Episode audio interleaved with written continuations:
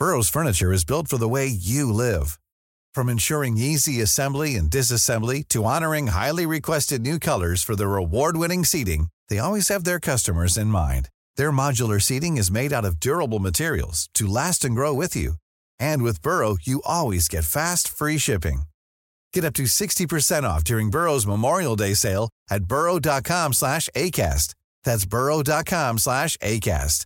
burrow.com slash ACAST. Las noticias. ¿Qué tal? ¿Cómo le va? Buenas tardes. Estás a punto de escuchar Yo soy Javier Alatorre. las noticias con Javier Alatorre. La vamos a pasar muy bien. Comenzamos. mereces un amor que navegue en lo profundo.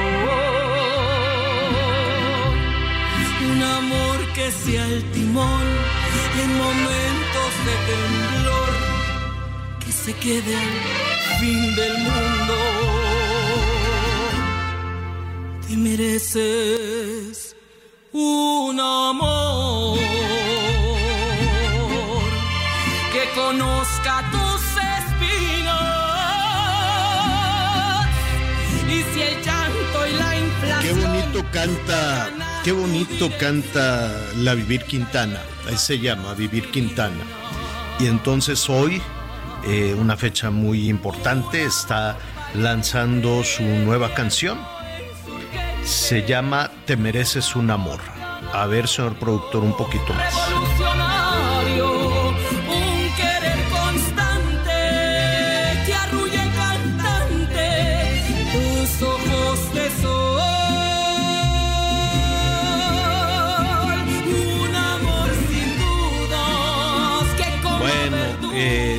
Estaremos eh, escuchando, y no nada más esta de Vivir Quintana, hay una canción eh, que se convirtió precisamente en una, en, pues en una referencia, en un- no, no sé si decir un himno, pero sí en una referencia, referencia eh, respecto a, a los eh, al 8 de marzo, al Día Internacional de la Mujer. Seguramente usted se acuerda de esa canción Sin Miedo.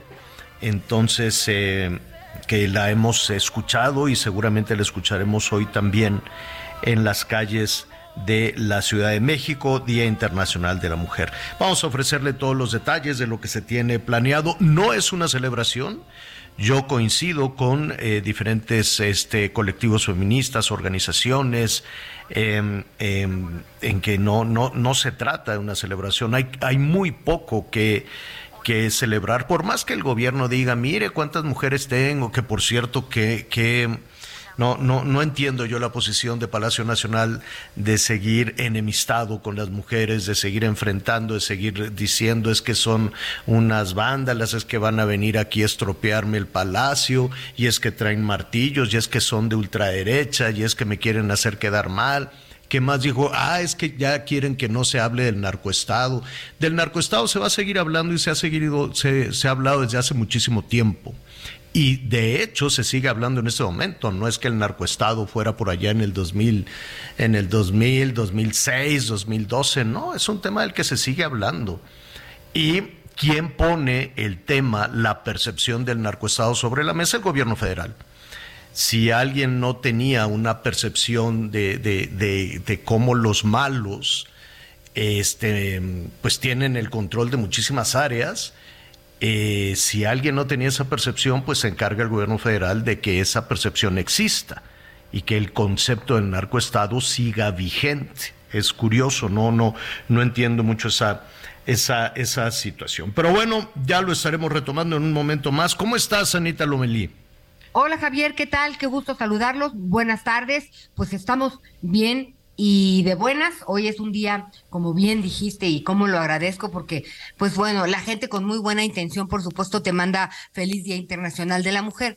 Pero no es este, no es un día para celebrar, es una conmemoración en relación a un hecho histórico de, de que se que sufrieron mujeres discriminadas, ¿no? Mujeres de condición muy precaria que trabajaban en una fábrica de costura de textiles. Esta fábrica se incendió y debido a la combinación de los materiales que se manejaban ahí salía humo eh, morado. Entonces de ahí que se toma el morado y de ahí que se empieza a levantar la voz, ya, ya no eh, de manera individual, porque sí tenemos que recordar que a lo largo de la historia muchas mujeres, por eso estamos ustedes, señoras, y, esta servidora aquí, por la lucha de muchas otras mujeres, eh, pues que levantaron la voz y dijeron, oye, ¿por qué? No, no es justo. Entonces, este día, eh, pues es interesante porque nos unimos millones de mujeres a lo largo y ancho del mundo, Javier. Es impresionante la convocatoria. Nada más te quiero eh, comentar en relación a la convocatoria. Son más de 71 convocatorias en la Ciudad de México. Son 44 puntos de reunión. Por lo pronto en tres estaciones del metro, ocho planteles educativos, y Frida, eh, se reunirá la mayoría de la gente en el Monumento a la Revolución, en la Glorieta de las Mujeres que Luchan, Ángel de la Independencia, Glorieta de Insurgentes, la Torre del Caballito, Metro San Cosme, en fin, eh, están en horarios escalonados, hay recomendaciones de lo que debes de llevar en tu mochila, ¿no?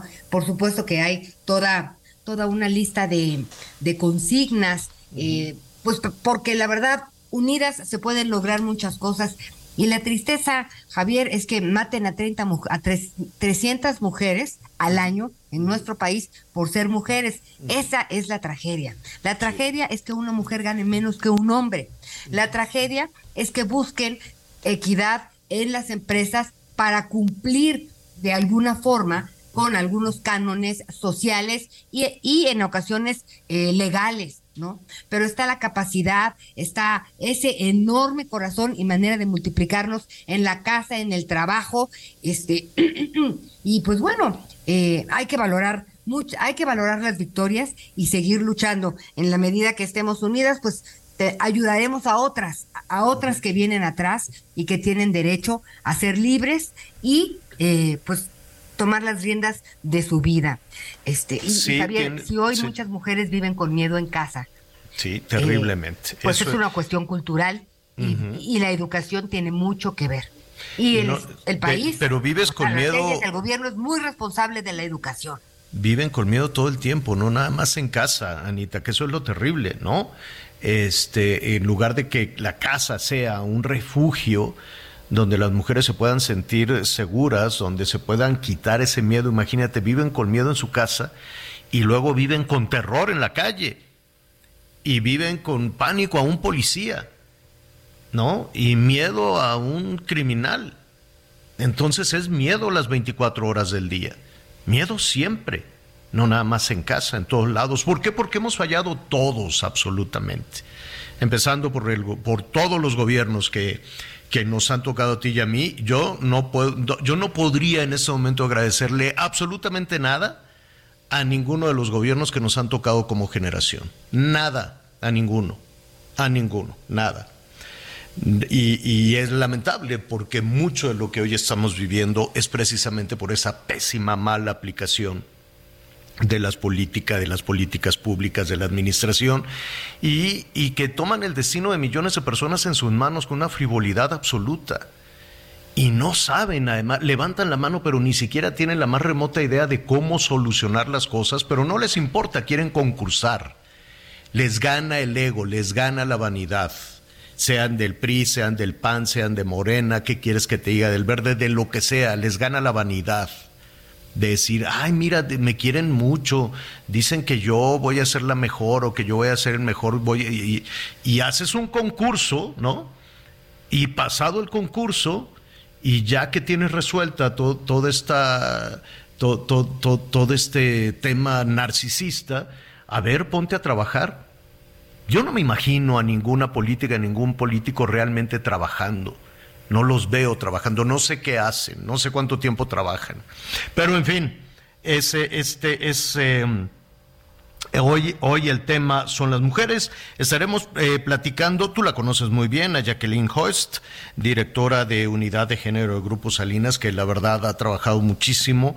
He visto algunos programas, algunas conversaciones que has tenido con ella, entonces pues va a ser muy, muy interesante esta, esta situación. Hay muchísimos temas para para compartir con usted. Desde luego que vamos a estar con este asunto de Matamoros, de Matamoros, Tamaulipas. Y mire, antes de ir a, Matamoros y, de ver todas, estas, eh, todas estas situaciones, hoy, em, hoy muy, muy temprano estaba eh, pendiente ahí de Anita de los asuntos este, internacionales y vi que hubo en Chile un intento de robo, trataron de robarse 32 millones de dólares y se convirtió aquello en, un, en, una, en una situación de mucho escándalo. Iban a robar el dinero de un avión, un comando, llegaron, le pegaron al vigilante, que pues, pues estaba ahí el vigilante en su rutina cotidiana, realmente, pues no, en un país como Chile, pues realmente con un vigilante era, era más que suficiente para eso.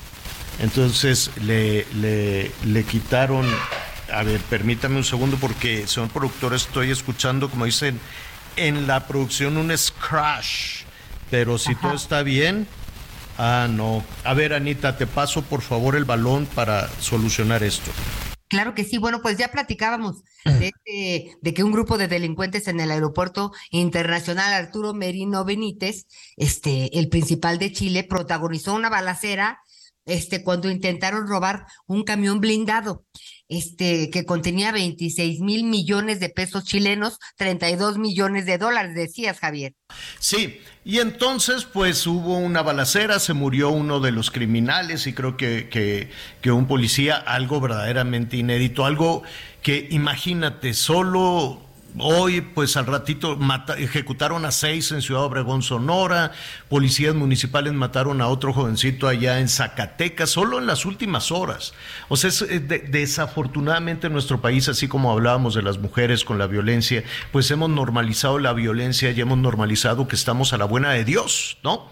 Y, mira, em, pues ha sido todo un tema, salió a hablar el presidente eh, Boric y dice, no, no podemos permitir esto, este incidente. O sea, fue un escandalazo en un país donde afortunadamente pues no tienen este tipo de cosas. La gente sale a la calle, la gente puede caminar, ¿no? No es, no, la, la vida no es como aquí en México, pues, en el resto, en el resto del mundo. Es un asalto, dijo el presidente, se pudo, eh, se pudo evitar, pero este le, puso énfasis en que van a, buscar de manera, y lo digo textual, perseguir de manera incansable a los eh, eh, delincuentes, porque, a ver, déjeme decirle, este, el delito, la, la intimidación,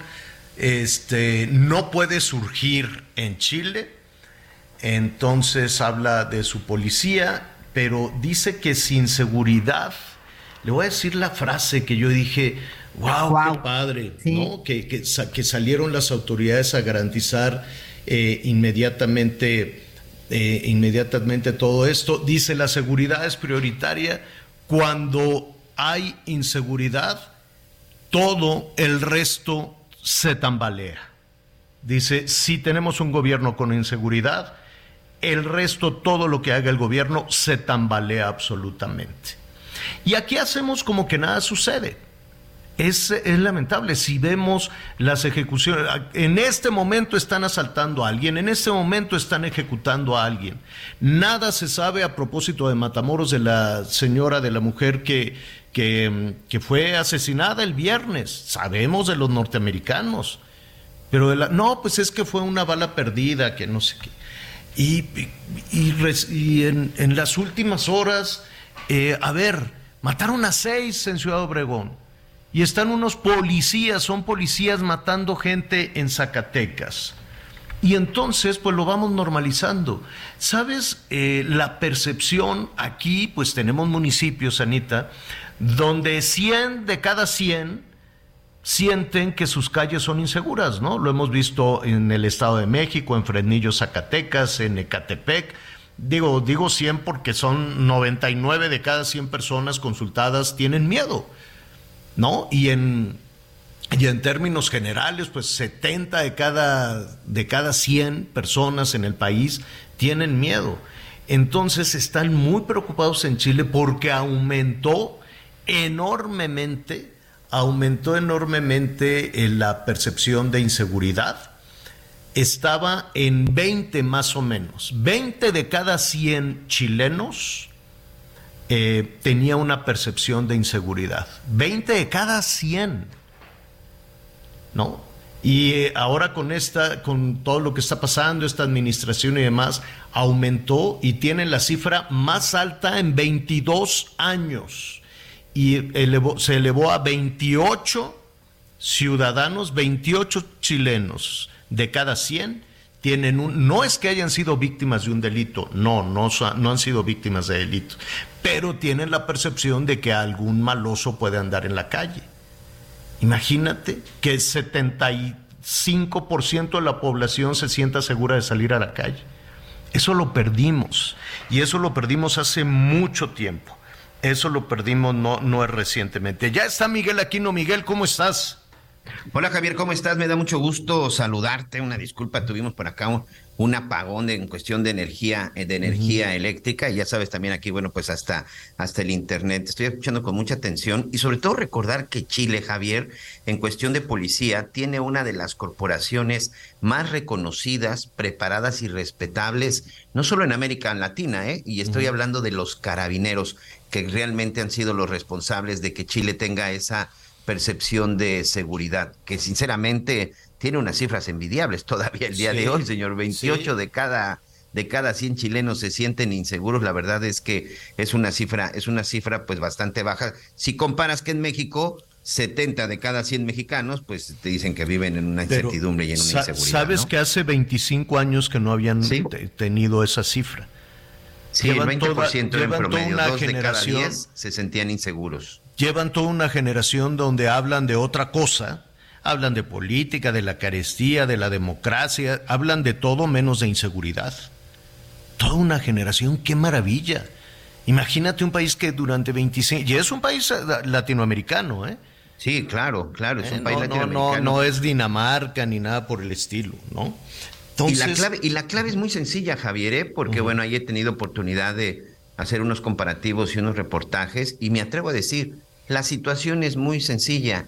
Cuentan con una policía preparada, bien pagada, bien capacitada, pero lo más importante, respetada. Esa es una de las cosas, esa es una de y además con muy buenos resultados, insisto, los carabineros son un ejemplo para muchas otras policías a nivel mundial y no solo en América Latina. No puedes por decreto, la policía no puedes por decreto ser usted a mí me respeta, ¿no? Y enfrentarte con un gorila, este, el respeto se gana, no es por decreto. No, no es que, ya ves que de pronto hacen leyes y ahora los ciudadanos eh, hay sanciones tremendas por lo que ellos califican como una falta de respeto a la autoridad. Y, pero lo ponen por decreto, como una obligación, como una sanción. No hay responsabilidad para los policías, hay responsabilidad para los ciudadanos que le puedan faltar el respeto a un policía. El respeto se gana, Miguel, y el respeto se gana con trabajo, con dedicación. Mira, em, em, yo, me quedé pensando ya para retomar un poquito a, reserva de lo que vamos a platicar al rato, Anita Miguel, sobre sobre la cuestión de los Estados Unidos, de Matamoros y de todo este tipo de cosas.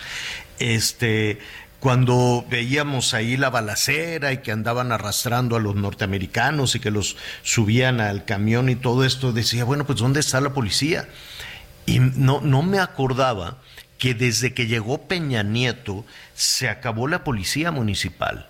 Y dijeron que como estaba infiltrada y como no se podía hacer nada porque estaba eh, infiltrada y controlada por el crimen organizado, por no sé cuántas bandas de criminales hay en, en esta región del país, pero deben de ser muchas, pues decidieron quitar a la policía. Y entonces yo quiero suponer que el ejército y la marina son los mismos, o no, o no sé si, si ahora hay un ejército de la 4T que ya es distinto al ejército que había con Peña Nieto, o la marina que había con Peña Nieto. Son los mismos, señor. Entonces, pues a ellos se les encargó, decían el mando único, pero en realidad eran estos piquetes de soldados, de marinos y demás que se les encargó la vigilancia y garantizar la seguridad de las personas en Matamoros y en cualquiera de los, de los municipios, que si no me equivoco son, son 43 municipios. Sí, son 43 municipios y no tienen policía. Entonces, es cuando estamos viendo estas situaciones, dices, ¿y, quién, quién le va a garantizar la seguridad a los ciudadanos? ¿La Guardia Nacional? ¿El Ejército? la Marina, ahí están los resultados. Y ayer que se reunieron todos los responsables de la seguridad pública, eso de la una de la tarde, para dar una explicación rarísima de lo que sucedió, ¿Sabes qué? Titubeaban todos, no sabían cómo por dónde, se les veía este, sin, sin, sin saber realmente qué iban a, contestar. Me acordé muchísimo de la conferencia de prensa que dieron cuando dejaron ir al Ovidio, ¿te acuerdas? Que en el primer todos se veían y volteaban a ver. Se volteaban a ver todos, titubeaban todos, era exactamente igual y decían, "Oigan, ¿y quién fue? ¿Por qué lo dejaron?" No, pues fue una fue una acción concertada, sí, fue en Tobejuna, no fuimos todos, fuimos todos, decían, y luego, pero fueron todos de qué? Como, como que porque en qué cabeza no pues es que fue decisión colegial y no lo sacabas de ahí hasta que salió el presidente y dijo a ver yo no yo ah, bueno se tardó varios días pero salió el presidente y dijo, sí, yo dejé ir al Ovidio, ya háganle como quieran. Ah, bueno, pues ok, ya sabemos de dónde vino la instrucción. Pero todos titubeaban, no sabían qué decir en el primer culiacanazo. Se parecía mucho a la conferencia que dieron ayer. Estaban todos, el gobernador con una cara de regañado, que, ¿y ahora qué voy a decir? Y luego estaba esta, la secretaria de Seguridad, Rosa Isela. La Rosa Isela dando la palabra a, los reporteros y eh, sin ningún orden y se quedaron pues muchas dudas, muchas lagunas en esta, en esta situación que pues eh, yo quiero suponer, no lo sé, que en algún punto este, pues vamos a saber. Uno, ¿por qué no se le puso atención? O, o, corrígeme si me equivoco, tal vez Miguel tú tengas más, más información de qué pasó con la víctima mexicana con la persona que mataron desde el martes, desde el viernes. La dejaron ahí, pues, si no hay policía, si no hay nada, con razón. Yo decía, ¿por qué los vehículos de los ciudadanos pasan como si nada? Se armó ahí un embotellamiento, la gente con sus celulares grabando, mira, pues allí están levantando a unos, pero la gente sin prisa, ¿eh? se detenían, veían, y luego el que sigue, era como un embotellamiento normal en Matamoros. Qué cosa tan terrible y macabra que la gente pueda, eh, pues de alguna manera, ver esta situación. ¿Tú sabes qué pasó con la víctima mexicana? Mira, lo, lo, último que sabemos y sobre todo que lo confirmamos hoy con nuestros compañeros allí en la zona de Matamoros, hablando también con algunas personas en la zona de Matamoros, la mujer ya fue sepultada, lo único que se sabe es que ella estaba esperando el camión cuando lamentablemente, bueno, pues fue víctima de este, de este fuego cruzado, quedó ahí tendida, pasaron muchas horas para que finalmente pudieran, este, pudieran recoger su cuerpo, después ya la llevó una funeraria local, el cuerpo fue levantado por una funeraria local, Javier, ni siquiera fue eh, del servicio. No lo llevaron al forense, nada. No, no, no, ni siquiera, ni siquiera eso. Se dice que es una mujer, una mujer que trabajaba en una de las maquiladoras allí en la zona de, de en la zona de, de, Matamoros. Ya fue sepultada, pero hasta el momento nadie, ninguna autoridad ha dicho nada al respecto. Estamos tratando de contactar a sus familias, pero una de las respuestas que tenemos es tienen miedo de hablar, señor. Sí, seguramente, seguramente. Y, y, bueno, pues entre las dudas que hay, en la conclusión, el viernes decían, es que son bandas del crimen organizado. Y cuando da esa respuesta, es como cuando el gobernador de Veracruz dice, ah, es cosa de una herencia, es un crimen pasional, mata, ah, y ya, ¿no? Da, sacan esa conclusión. Y como es crimen pasional o como es cosa de una herencia o cosas así, pues no, no vale la pena investigar y nada se investiga. Y acá también, ¿no? Dijeron el viernes, bueno, pues como son bandas criminales, pues no podemos hacer nada porque se están peleando el control de Matamoros. ¿Cómo? Y entonces, ¿para qué estás tú ahí? Pues es que se están peleando el control porque Matamoros es una entrada caliente de la droga, el fentanilo, y como tienen control unos o tienen control los otros, pues allá son ellos. Esa es la solución que dan. Y de pronto, antes de irnos a la pausa, la otra solución que dieron ayer es que fue como una especie de malentendido. Hazme favor, dice, no, pues que fue, es que fue una confusión. Y ya con eso, sí, pues es que como fue una confusión, punto número uno, ¿cómo sabes que fue una confusión? ¿Los malosos te lo dijeron? ¿Con, quién la confundieron? Sí, claro. No, o sea, ¿quién te dijo? Oye, es que me confundí. Fíjate, y si, y si hubiesen ido a secuestrar, a levantar, a ejecutar a otros malos, entonces ya no había delito. Es duda. Bueno, vamos a hacer una pausa, regresamos.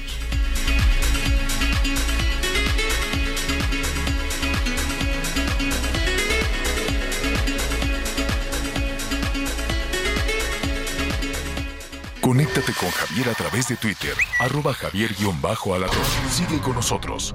Volvemos con más noticias. Antes que los demás. Todavía hay más información. Continuamos. Las noticias en resumen. Jorge Enrique González Castillo, director del periódico Meridiano de Nayarit, desapareció en la Ciudad de México este lunes pasado, donde acudió a una reunión de trabajo con una agencia publicitaria, informó la Fiscalía del Estado. Tres personas fallecieron y dos resultaron heridas luego de un ataque armado en un centro turístico llamado La Palapa, en Celaya, Guanajuato. Luego de la agresión, los sujetos armados rociaron combustible en la zona para incendiar el lugar y escapar. Personal de la Secretaría de Medio Ambiente en Nuevo León suspendió actividades en cuatro predios que eran utilizados como tiraderos clandestinos en el municipio de El Carmen. Tras una inspección detectó que no contaban con permisos y además mantenían una grave contaminación en el suelo. Hoy el dólar se compra en 17 pesos con 37 centavos y se vende en 18 con 37. Bueno, ya se iniciaron algunas, eh, ya se iniciaron algunas movilizaciones, ya le estaremos eh, ofreciendo todos los detalles. Las personas que quieran integrarse a las diferentes eh, marchas se había anunciado que serían alrededor de las 4 de la tarde, pero se han, se han iniciado. Em, hay algunas que ya se están reuniendo en reforma, van hacia hacia, bueno, se están integrando para diferentes marchas. Todo esto va a concluir, si no me equivoco, en el Zócalo, ¿no? En el, Zócalo, de la Ciudad de México. En el camino, bueno, pues acudirán, acudirán muy probablemente la fiscalía, las oficinas de la fiscalía. ¿Dónde, dónde finalmente dónde despacha Gertz? Ya no, ya no sé. Miguelón. Se supone que en Paseo de la Reforma, señor. Se supone que en Paseo de la Reforma, este, en teoría, se supone que en Paseo de la Reforma y en la colonia Guerrero, que es en donde está actualmente la Fiscalía General de la República, aunque también tienen otra oficina alternativa en Insurgentes y Reforma, pero en realidad la oficina del fiscal debe de estar en lo que antes era la CIEDO, en aquella famosa glorieta de la colonia Guerrero. Y miren, y el, el eh, ayer lo decíamos, el Palacio Nacional pues está absolutamente blindado. Son unas planchas, ¿de qué son? De acero, ¿no? Son unas planchas más o menos de tres metros. O Correcto, exactamente de, de alrededor de tres metros, como por uno veinte, uno y medio de ancho. De tres metros reforzadas que estas las vimos desde la época de Felipe Calderón. ¿Te acuerdas cuando aquellas marchas de los globalifóbicos, precisamente en la zona de Cancún, Quintana Roo? Recuerdo que fue la primera vez cuando las vimos. Y, bueno, pues está blindado el palacio. Ayer lo hablábamos, Anita Miguel, está blindado desde el 2019, con las primeras marchas las primeras marchas que le han tocado a esta administración, la verdad es que de todas las manifestaciones, de las protestas, de las marchas, hay, hay, una suerte de, de, de, fricción, de choque. No han logrado solucionar este, este gobierno las cuestiones de género, las cuestiones femeninas. Desde los primeros colectivos feministas que salieron a marchar a las calles es cuando se decidió blindar blindar. Se había anunciado en aquel mm. evento, hermosísimo evento en el Zócalo, ¿te acuerdas? Cuando eh, después del triunfo de Andrés Manuel López Obrador y este primer acto masivo que tuvo en el Zócalo frente a Palacio Nacional, donde se reunió con comunidades indígenas y demás, pues, había una multitud tremenda. Y en ese momento se dijo que ya las vallas no volverían, ¿no? Las vallas no se va, no va a haber, ni olvídate las murallas vallas estas, no, de las, ¿cómo se llaman? Estas rejitas, ¿no? Dice sí, no, ya, eso se quedó en el pasado. Sí, que ya no iba a haber rejitas, que las calles vuelven a ser del pueblo, entonces la gente, eh, pero duró nada, ¿no? Porque al siguiente año no solo las, las rejitas, que no, no me acuerdo cómo se llaman, que ponen varias. ¿Las vallas? Sí, las vallas y después ponen estos muros. Total que está absolutamente eh, eh, blindado le preguntaron hoy por la mañana al presidente que, que por qué estaba blindado, entonces dijo que pues porque eh, que, llegan armadas. No sé si tenemos por ahí el sonido antes de ir con nuestra entrevistada, que por, decía que cada... Sí, señor, lo tenemos. A ver, vamos a ver qué es lo que dice el presidente. Es que cada vez que hay una manifestación, y desde luego participan mujeres, con convicción, con principios, que se manifiestan de manera pacífica, pero vienen algunas mujeres que traen sopletes, que traen martillos, marros, que traen bombas, molotov, que destruyen todo por donde van pasando. Y sí, puede ser que sean anarquistas, que en sentido estricto no lo son, porque el anarquismo no es eso. Sí pueden ser extremista y suele pasar que los extremos se tocan, la extrema derecha, y no diría la extrema izquierda, porque no son de izquierda. Entonces, eh, no sé, yo me, yo me preguntaría, en lugar de rechazar, de condenar y de poner un muro, yo me preguntaría, ¿por qué vienen con soplete? ¿Por qué con martillo? ¿Por qué? ¿No? Y tratar de entender el enojo, tratar de entender la ira, en lugar de rechazarlas, en lugar de, señalarlas y en lugar de provocar una, situación. Pero bueno, son posiciones distintas de cada quien, sí, Anita. Pero fíjate que déjame comentar que eh, irónicamente, estos muros de metal eh, representan lo que nos pasa a las mujeres, ¿no? Ahí está el muro de metal, no puedes pasar más, no va de ahí no pasas.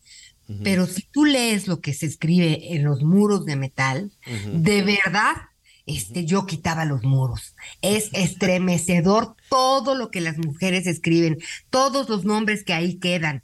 Este, así que como siempre, capitalizar y ver y encontrar el camino, pues para ser escuchadas y, y sobre todo, pues este día, fíjate que admiro profundamente a la ministra Norma Piña, porque mandó un mensaje en video y entonces, y dice que ella hoy marcha con ustedes, pero en silencio, desde otra trinchera al frente del Poder Judicial Federal, luchando por lo que creemos que es posible e impostergable, detener de una vez por todas la discriminación y las violencias por razón de género.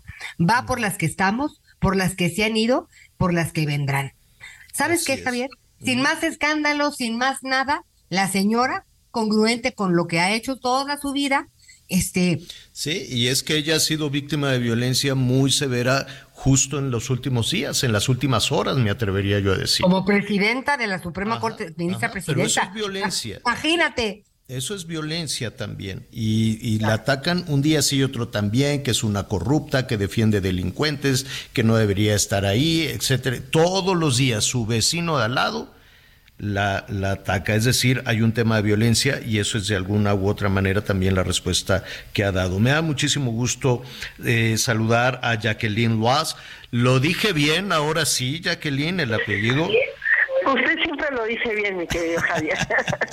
qué gusto, qué gusto saludarte. Muy buenas tardes. Y eh, hablábamos eh, desde luego con como lo hemos hecho en varias ocasiones en este, en este espacio, desafortunadamente no es todavía, y digo todavía porque espero que así sea pronto, una jornada para, para celebrar, una jornada para felicitarnos todos, pero sí es una jornada para poner sobre la mesa muchos temas, ¿no? Sin lugar a dudas es una jornada para poner en la mesa muchísimos, muchísimos temas eh, y eh, principalmente pues poner estos temas en la mesa de acceso a la justicia de debido proceso. Yo les escuchaba ahorita con mucha atención eh, de cómo este gobierno que ha dicho que es el gobierno más feminista nos pone vallas. Cómo este gobierno no ha logrado reducir el que nos sigan matando y seguimos siendo 11 mujeres asesinadas todos los días, 14 mujeres desaparecidas todos los días.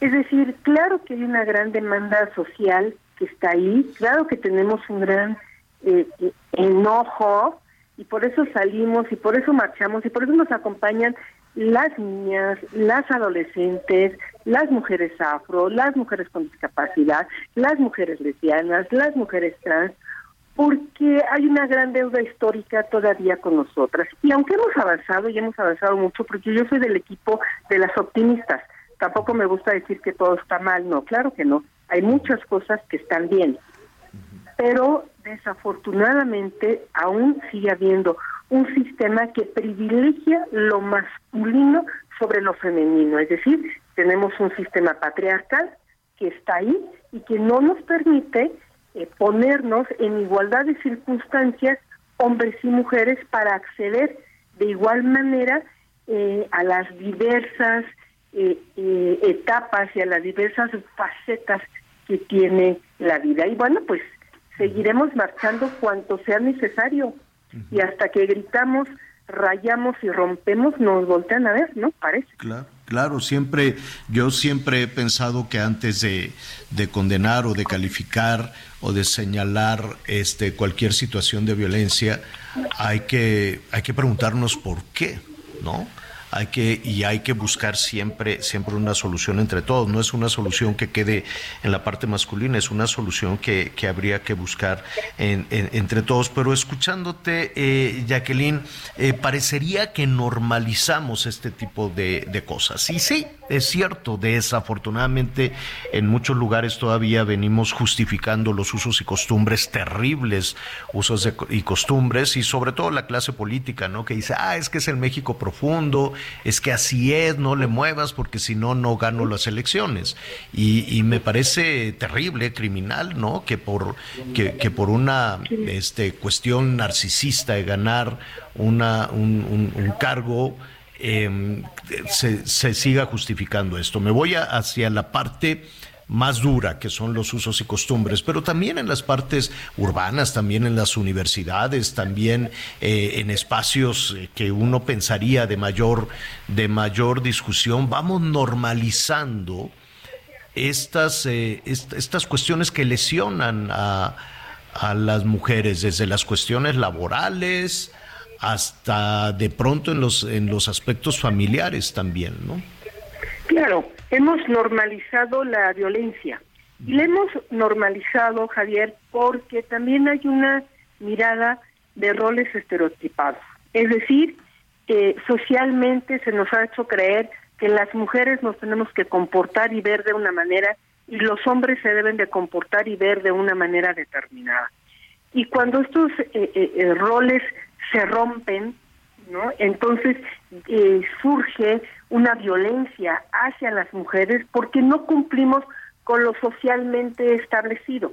Hoy por hoy, tú lo sabes, hay una gran eh, eh, incidencia y una gran visibilización de lo que es el acoso sexual, por ejemplo, en el ámbito laboral. Cuando pues uno viene a chambear, ¿no? No viene a ligarse a la compañera y mucho menos a tocarla, pero hay una creencia en dónde está la objetivización de la mujer. O se cree que las mujeres nos hacemos las difíciles y entonces eh, se cree que existe este derecho a la luchita, lo cual es totalmente falso e irrisorio.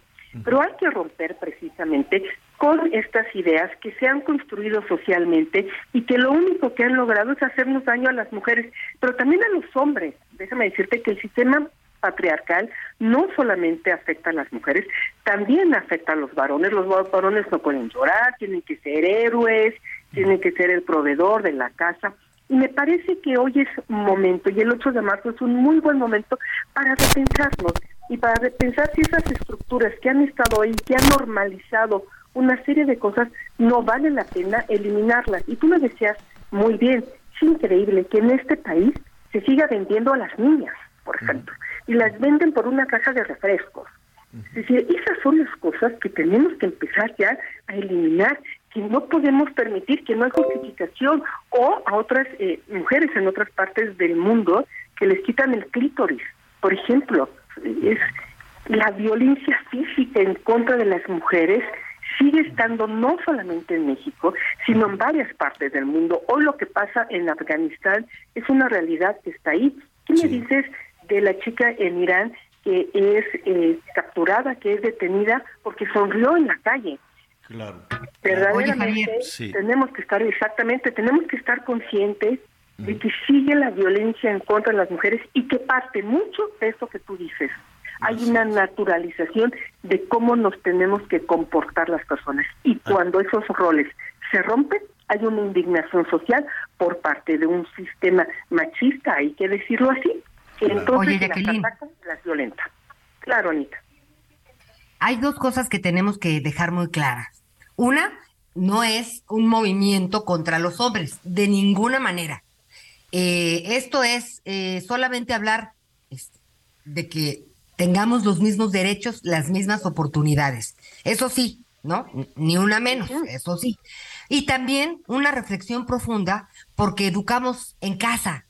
Y no nada más somos responsables las madres, también los padres, pero tenemos un severo problema de eh, machismo que surge desde nuestros hogares. Entonces, desde ahí también tenemos que pensar, reflexionar y alzar la voz Claro, porque eh, cuando tú dices, y, lo dices bien, el movimiento de mujeres, que a mí me gusta hablar del movimiento amplio de mujeres, no necesariamente todas somos feministas, pero todas las que marchamos hoy somos mujeres.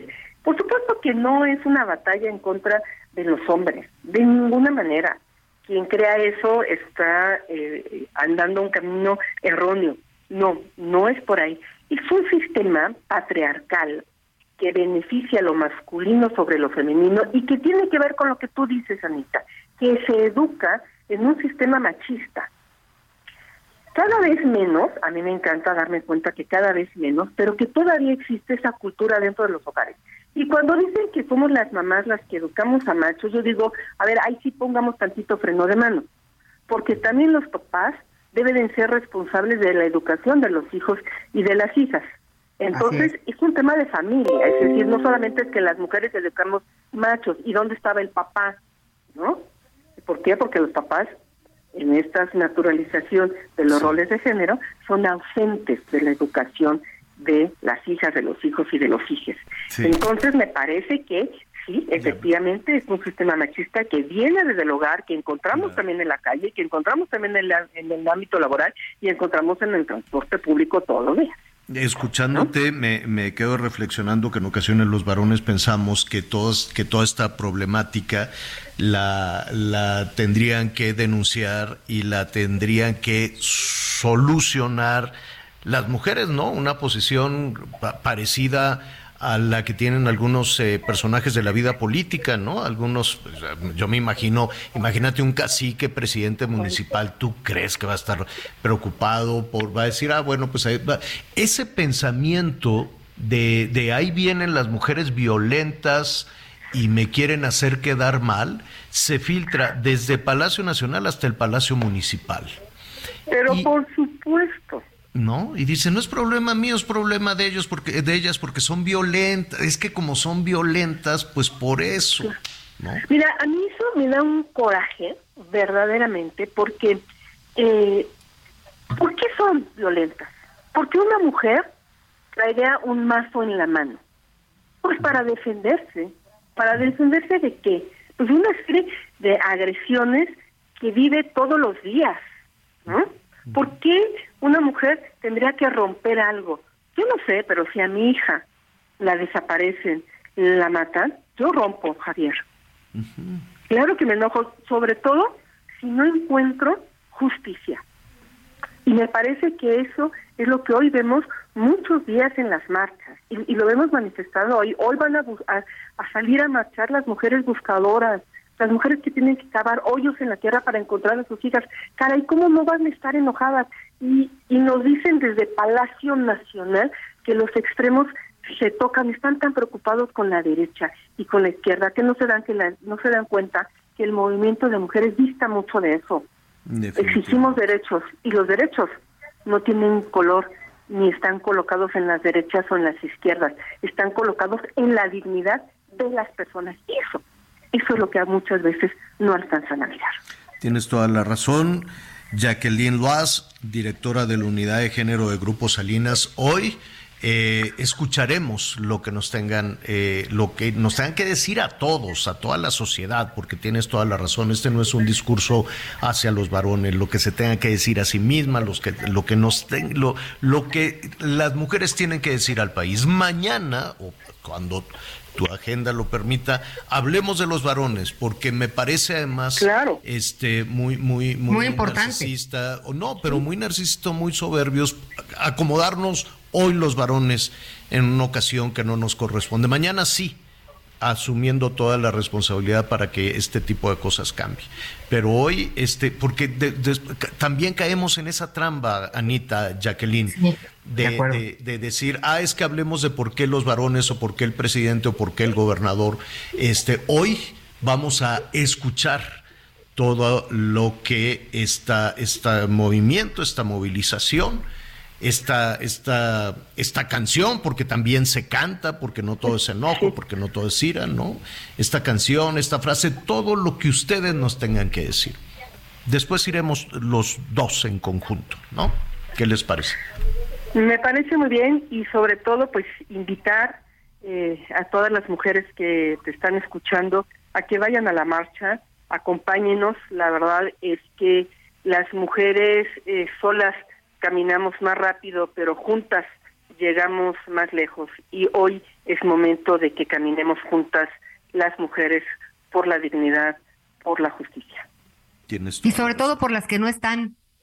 Y por las que no están, Anita. Y sobre todo a mí también me aprovecho, Javier, para decir que también a mí me gustaría mucho que hoy eh, también todos los medios de comunicación también eh, pudieran transmitir esta faceta eh, de la marcha que sí, cierto, hay compañeras nuestras que rompen, que destruyen y que queman, pero muchas, muchas otras más eh, marchamos eh, también con una filosofía eh, diferente que se compaginan, pero también que nos den voz y visibilidad a esas otras que también marchamos.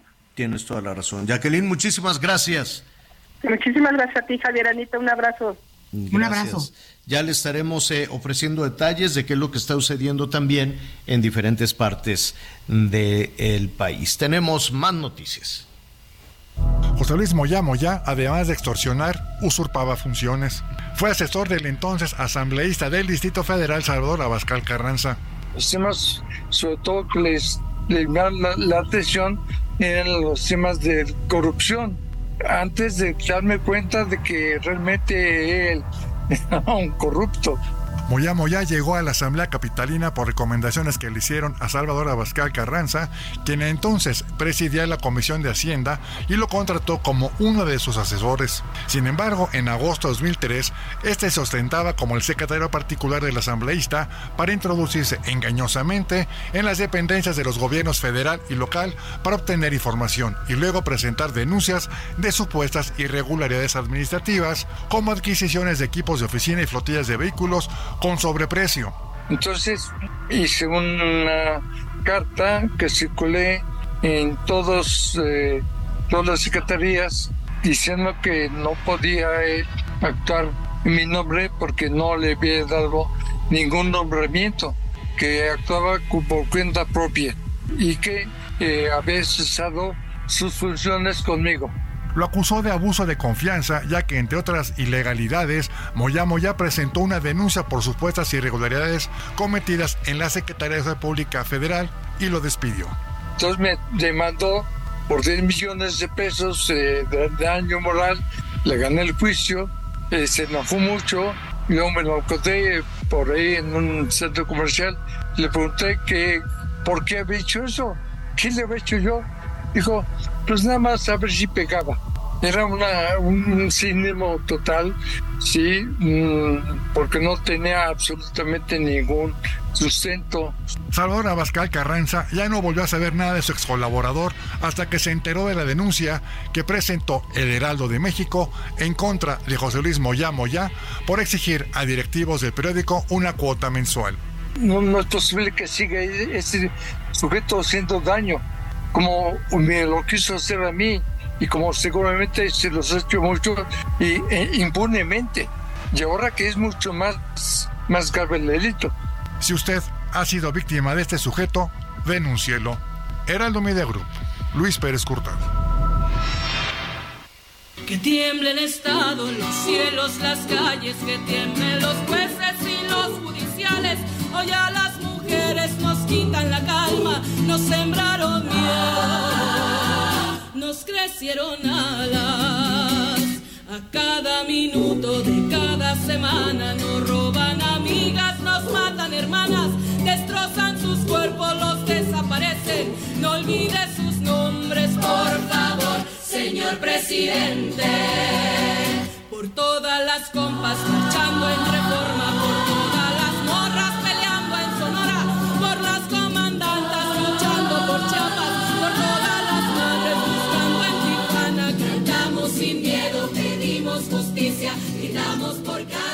Conéctate con Ana María a través de Twitter, arroba Anita Lomelí. Toda la información antes que los demás. Ya volvemos. Todavía hay más información. Continuamos.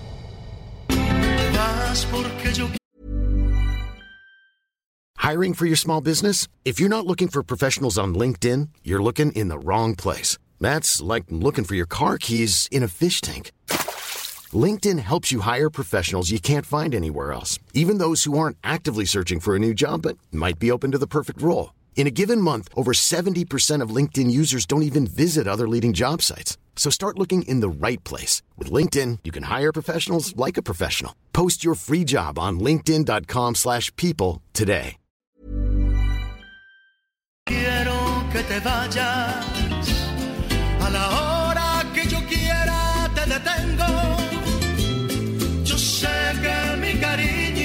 Hace falta. Porque quieras o no, yo soy tu dueño. Yo quiero que te Dos días vayas. para el viernes de karaoke, pero pueden ir ensayando, Anita Miguel, ¿no? Está buena esa, ¿no? Sí, de, de- de Claro. viernes, viernes de karaoke. Díganme algo, ¿van a ir al concierto de Luismi? Les pregunto. No. No sé todavía ni dónde va a ser, pero dicen. Yo no. No, todavía no dice, ¿no? ¿eh? Todavía no se tiene claro bien dónde, cómo y las fechas, ¿no?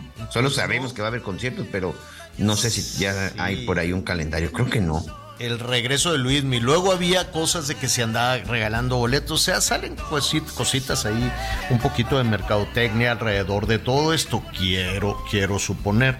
Pero. Sí, ¿no? De que, no, de que están regalando boletos y que no sé cuánta cosa. No. Entonces, Pues no hay nada todavía, para que no nos vayan a engañar. Exacto, pues ojalá le vaya, ojalá le vaya bien, pero yo le, le quiero mandar también un, un saludo a, a Araceli Arambulat, guapísima, estuvo ayer de fiesta, fue su cumpleaños, está realmente este, muy guapa. Ella pues fue pareja, no sé si se casaron, no, honestamente no, no, no, no, no. Creo que no, no, pero No. pues son los papás. pero es papá de sus hijos, digo. Sí, Araceli este, tiene dos niños, ¿no? Miguelito y el otro no me acuerdo cómo se llama, ¿no? Pero sé que tiene Miguelito y Danielito. Bueno, Daniel ya tiene 15 años, Miguel tiene 13 años, ¿no? Entonces, la verdad es que, híjole, pues en medio de todo esto han tratado, Araceli ha tratado de llevar, pues con muchísima discreción, el tema de sus hijos, que vivan su infancia, que vivan su adolescencia. Pues imagínate, ¿no? En medio de- del torbellino y los escándalos que hay alrededor, no de ella, pero más o menos de, de Luis Miguel, y que, ah, pues ahí va el hijo de Luis Miguel, seguramente iba a ser una, una infancia pues muy difícil para, para estos niños. Y ahora, pues como adolescentes, pues van a tener que vivir, si es que es verdad lo que, dice, lo, lo- lo que dicen en la prensa, no vaya a ser un escándalo alrededor del regreso y demás, tómelo El dice por concierto, ahí, ¿no? sí. Tómelo con una pizca de sal, pero pues le vamos a preguntar a Araceli y a sus abogados. Dicen que está em, este, demandando a Luis Miguel, que lo ha demandado ya desde hace muchísimo tiempo porque pues se dio, ahora sí que como dice la canción, se dio la media vuelta y no quiso atender a, a los niños, que no les dio un centavo. hablando de violencia, pues eso también es violencia, es violencia de género, violencia familiar, violencia económica. ¿A poco no tenía Luis Miguel para mantener a las dos criaturas? No lo sé. Dicen que traía ahí sus problemas financieros, pero pues quién sabe. El hecho es que lo están demandando, dicen algunos portales allá en España.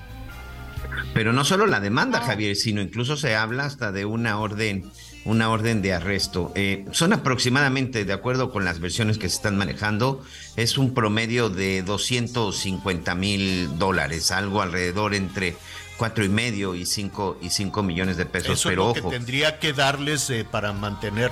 Eso es lo que le adeuda, de acuerdo con la de la con la demanda que habría presentado Araceli Arámbura, que eso sí ya se había y eso sí ya se sabía que iba a presentarles una demanda porque ella siempre dijo yo, aunque yo solo he podido, yo solo me he encargado de la manutención de mis hijos, pero bueno, el hecho es de que de presentarse esta demanda o si es que la presentó en la Ciudad de México, ojo, eh, el no cubrir con la manutención sí es arresto.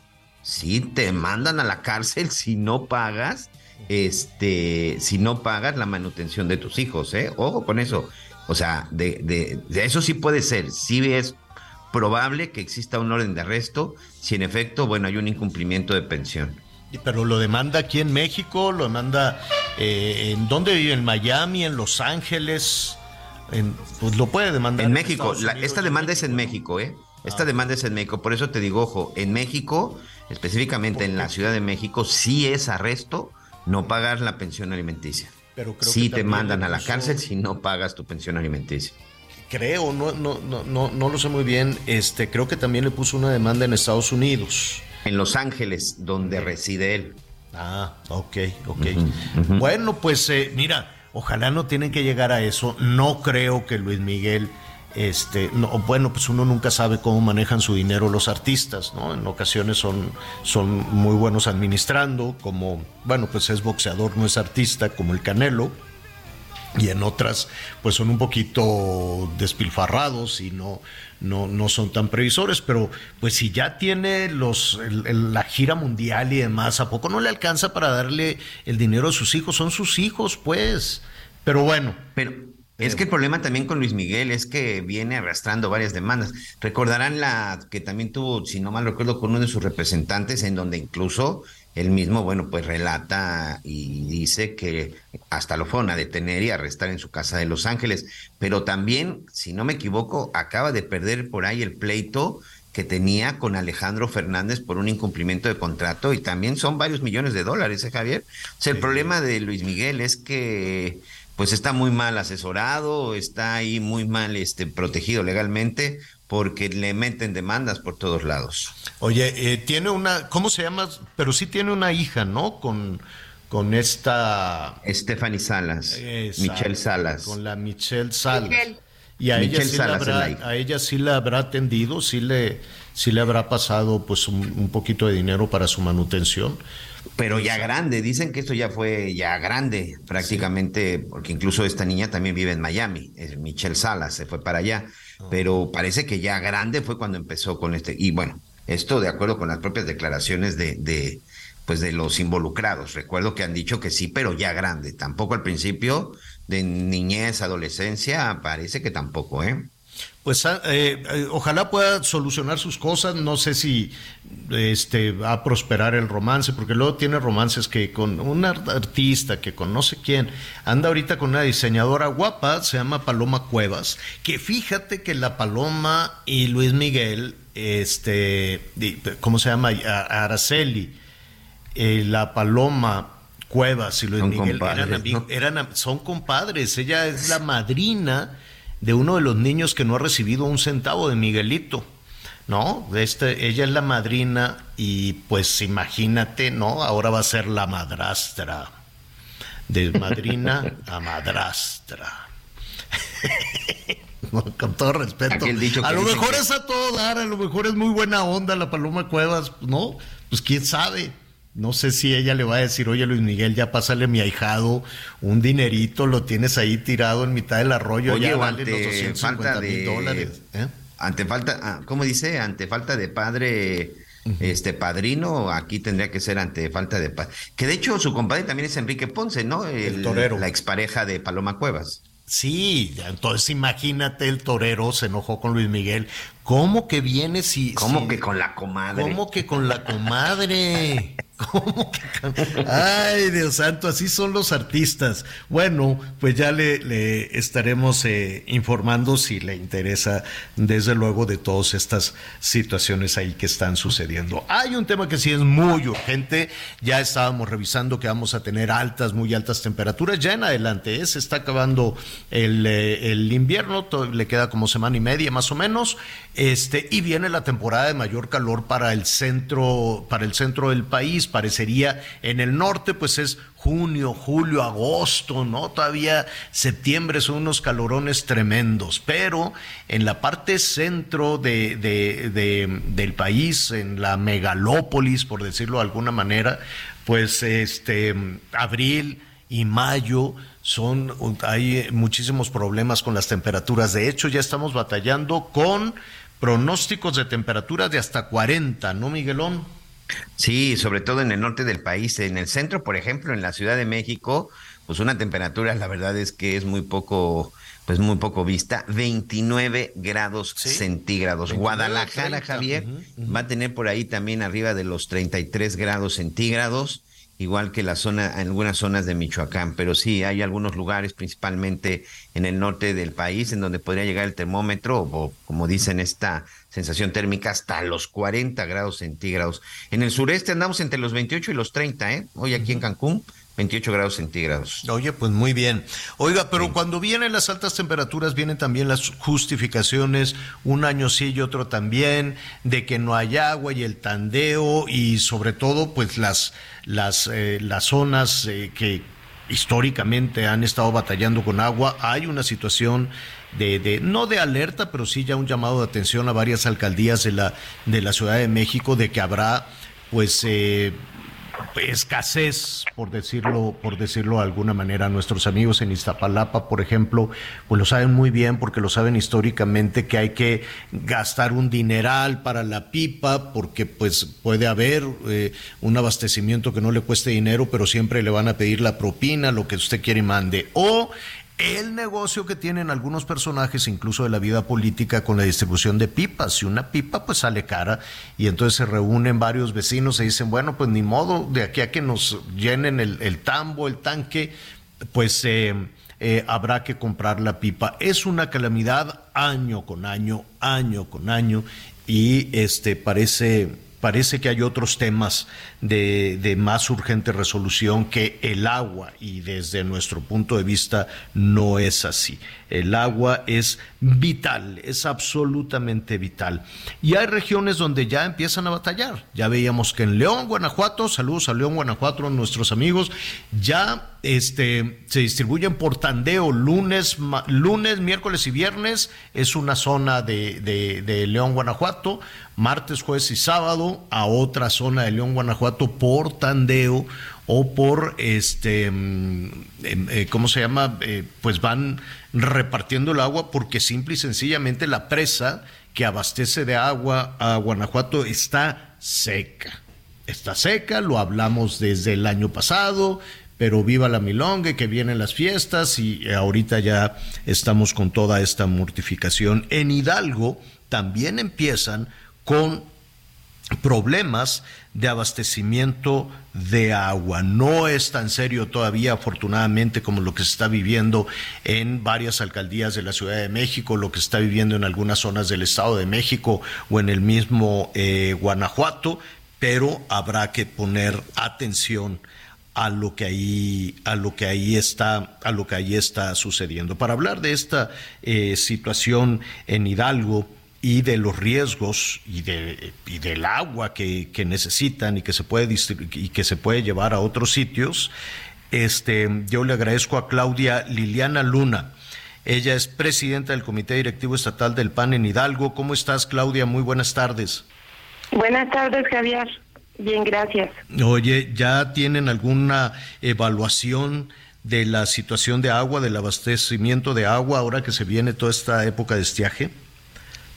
Mira, Javier, bueno, primero saludarte a ti, Ana María y a Miguel que están contigo. Comentarte que, que el tema es un tema grave, no es un tema que sea en este mes. Eh, este tema viene arrastrándose del desabasto de agua de algunos años para acá, en algunas zonas en específico, pero el día lunes creo que fue un día eh, pues evidente que aquí en el estado de Hidalgo el abasto de agua no es suficiente. Hubo manifestaciones en Simapán, eh, que colinda con Querétaro, hubo también manifestaciones en la Huasteca, en Jaltocán, en Pachuca, que es la capital, hubo en, eh, con cuatro colonias, pero la semana antepasada también hubo una toma de una vialidad muy importante aquí en Pachuca, que es el Boulevard Colosio. Así y ayer en la tarde también eh, se manifestaron los, eh, que los colonos que están en el municipio de Real del Monte, y hay varios municipios, o sea, también se han manifestado lo que es eh, Mineral de la Reforma y también hay problemas en Tizayuca. Y yo te diría que es eh, evidente que en casi todo el estado tenemos un problema ya con el tema de agua. Ya ahora sí que es un tema evidente, pero nuestro estado le está otorgando el agua a otros estados. De hecho, pues nuestro estado le está dando agua a lo que es el aeropuerto internacional eh, este, Felipe Ángeles y es parte de lo que nosotros estamos eh, haciendo evidente que necesitamos que primero se garantice el consumo a los hidalguenses y después se de, si, si, sobra se, se haga la distribución, pero tenemos que garantizar el insumo del agua para los ciudadanos hidalguenses. ¿Y cómo, cómo, a ver, es esta eh, tienes toda la razón. Yo quiero suponer que, los, que el gobierno estatal e incluso los gobiernos municipales tienen que pensar primero en eh, los, los habitantes de, de, la región. No se trata de, de, de, decir aquí, aquí que nos sobra el agua y a ver cómo le hacen en el Estado de México, a ver cómo le hacen en Querétaro, me queda muy claro, pero primero es abastecer y cumplir con la demanda, con la demanda local, me queda claro. ¿Cómo está esto de del Felipe, te refieres al Felipe Ángeles, al aeropuerto Felipe Ángeles. Así eh, no, no, no, está ubicado, a ver, para ubicar a nuestros amigos en el resto del país, el aeropuerto está en el Estado de México. Así es. Y, y pero está recibiendo el agua de Hidalgo, ¿cómo? Así es. En el 2019 eh, hace un acuerdo el gobierno federal con el gobernador del estado de Hidalgo para suministrar del Valle del Mexital, del acuífero del Valle del Mexital, eh, agua para lo que es el aeropuerto Felipe Ángel. Actualmente se llevan tres eh, mil metros cúbicos por segundo para allá. Cuando se hizo el planteamiento se hablaban de 12 mil metros eh, cúbicos este, para el aeropuerto. Y eh, también nosotros abastecemos parte de lo que es la Ciudad de México con algunos pozos que hay en Tizayuca y en otros ramales que hay en, eh, en esta zona. Pero pues nosotros somos los que estamos abasteciendo parte del agua que llega al aeropuerto. ¿Y, eh, ¿y qué, qué es lo que plantea el gobierno del Estado? ¿Cómo va a solucionar la demanda de agua en diferentes municipios, diferentes localidades? Pues hasta este momento no hay ningún planteamiento y eso es parte de lo que nosotros señalamos y solicitamos, obviamente a nombre de los ciudadanos y las ciudadanas hidalguenses, que se garantice y nos digan cómo se va a garantizar el abasto, porque eh, la verdad es que no hay un pronunciamiento, el problema es evidente, pero no hay un pronunciamiento contundente que nos haga el gobernador. Aquí hay varios eh, organismos que llevan la administración del agua, obviamente está con agua, que es a nivel federal, está la CEA, que es a nivel estatal, hay un organismo que se llama CASIM que lleva la administración de 11 municipios, que es la zona conurbana del estado de Hidalgo, que lleva el, el abasto de agua, pero no hay un pronunciamiento claro eh, de ninguna, entonces eso es lo que estamos exigiendo. Pues estaremos eh, eh, aquí pendientes porque yo me, me, imagino, no lo sé, que la solución pues eh, la van a tener que encontrar entre las autoridades estatales, federales, con agua, en fin, Claudia, creo que, Creo que va a ser una solución compleja, pero por lo pronto es importante levantar la mano y tienes toda la razón. En, eh, en el noticiero, en Hechos, pues hemos estado reportando los bloqueos, las protestas, la desesperación de la gente, ¿no? Que abre la llave y no cae gota de agua en diferentes municipios de Hidalgo.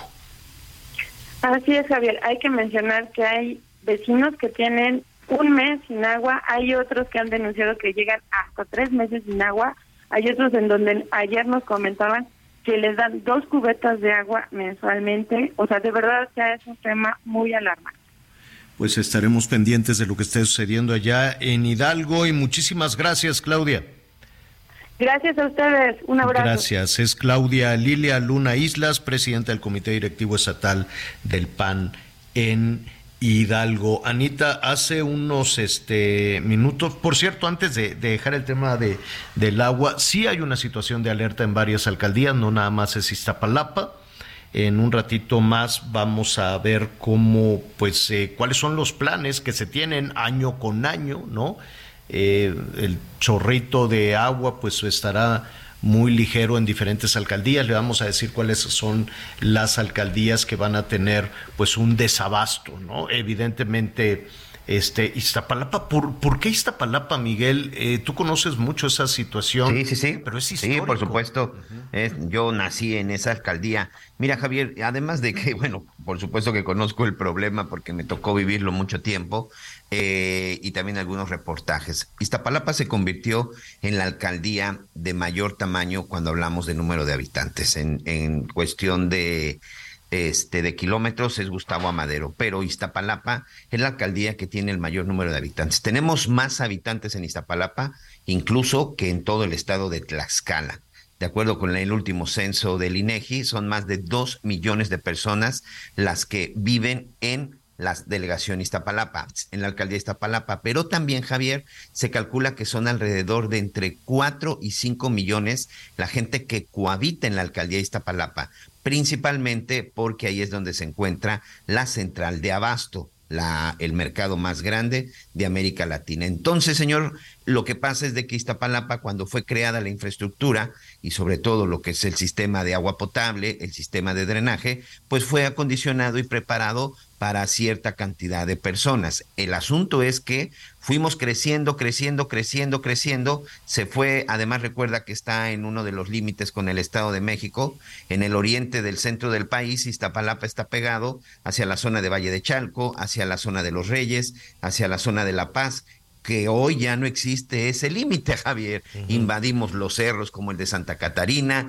invadimos los cerros como el de San Miguel Teotongo, invadimos otro, un, otro cerro que se llama ya de San, de, de San Juan. Entonces fue tal la cantidad de gente que llegó a Iztapalapa que simple y sencillamente pues los servicios empezaron, empezaron a fallar. Es ahí en donde empieza la escasez. Y además hay muchas zonas que fueron irregulares. Llegaron, se instalaron antes de que se instalaran los servicios como el servicio de agua potable. Hoy hay una cantidad impresionante de viviendas en Iztapalapa que viven del pues, literalmente de las pipas porque si no no hay otra forma. Allá tampoco pues hay manera de tener un pozo, entonces lo hacen a través del tandeo, a través de pipas.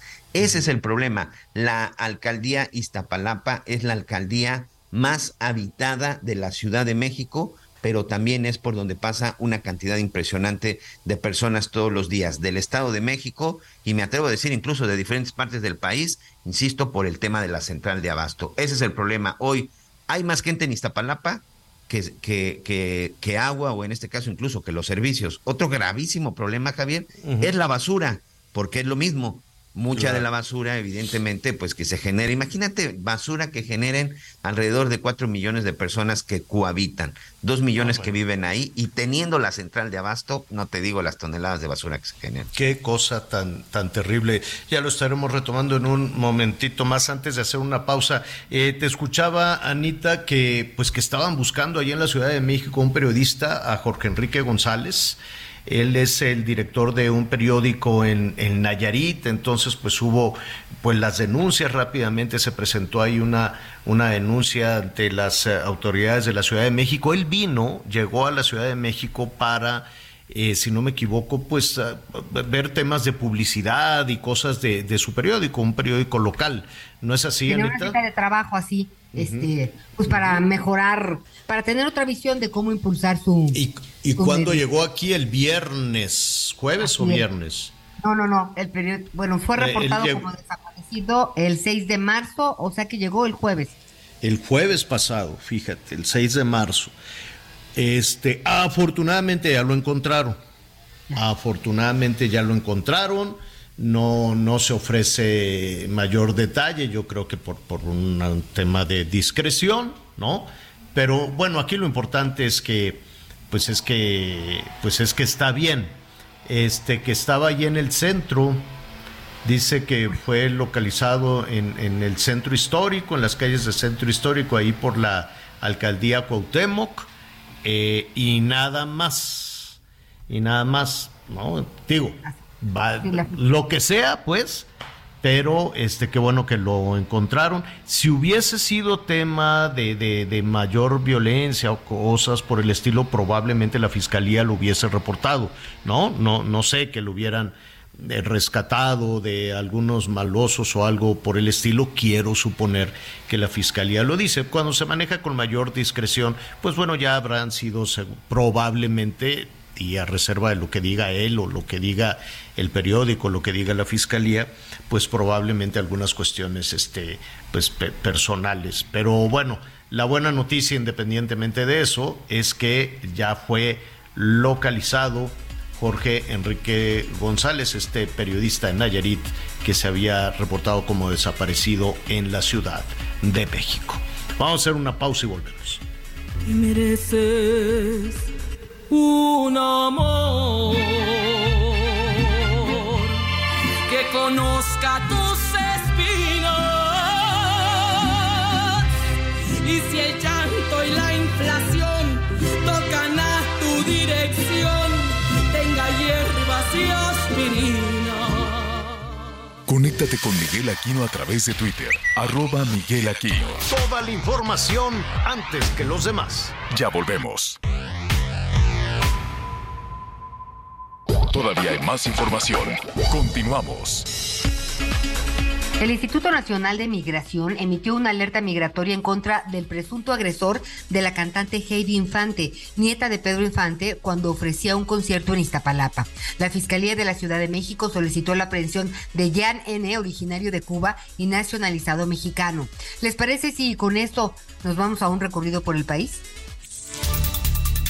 Como parte de los eventos conmemorativos y actividades en el marco de este 8 de marzo, Día Internacional de las Mujeres, en Guadalajara diversas colectivas llevarán a cabo talleres y marchas en calles de la capital jalisciense. A partir de las 3 de la tarde, la organización Yo Voy 8 de marzo llevará a cabo un programa de talleres en la Plaza Imelda Virgen, cuyo punto de reunión es la Antimonumenta. De este punto saldrán los contingentes en donde se contempla a madres e hijos en carriola, familiares de mujeres desaparecidas y víctimas de feminicidio, así como personas con discapacidad, con rumbo a la glorieta de las y los desaparecidos ubicada en la avenida Niños Héroes. Por su parte, el Frente Feminista de Jalisco realizará en la Rambla Cataluña una reunión separatista, es decir, donde no se permite la participación de varones, y en este lugar estarán colocando tendederos con fotografías de hombres que han ejercido distintas violencias en donde las asistentes podrán hacer la denuncia y alertar a otras mujeres. La cita también es a partir de las 3 de la tarde. Además, también realizarán una marcha, pero avanzarán sobre la avenida Vallarta en dirección hacia la Glorieta Minerva,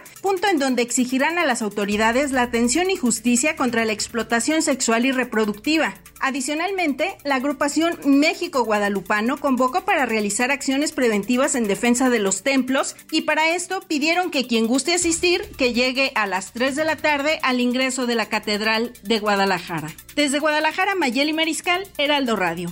Integrantes del grupo de mujeres 8 de marzo llevaron a cabo una protesta en la ciudad de Juchitán, Oaxaca, en el marco de todas las manifestaciones que se están realizando en el país para la visibilización de los feminicidios que han ocurrido. Durante la manifestación, las mujeres que participan en este colectivo tomaron la carretera panamericana por espacio de 15 minutos para llevar a cabo un mitin de protesta donde exigieron la aplicación de la justicia contra los feminicidios. De acuerdo al Sistema Nacional de Seguridad Pública, entre enero y noviembre fueron asesinadas en el país 3.450 mujeres. Sin embargo, solo 858 casos se calificaron como feminicidios. Otras violencias también mostraron datos alarmantes. 251.159 mujeres sufrieron violencia familiar en sus hogares. Indicaron que más del 50% de los casos, este tipo de delitos son cometidos por la pareja sentimental, el marido o el novio de la víctima.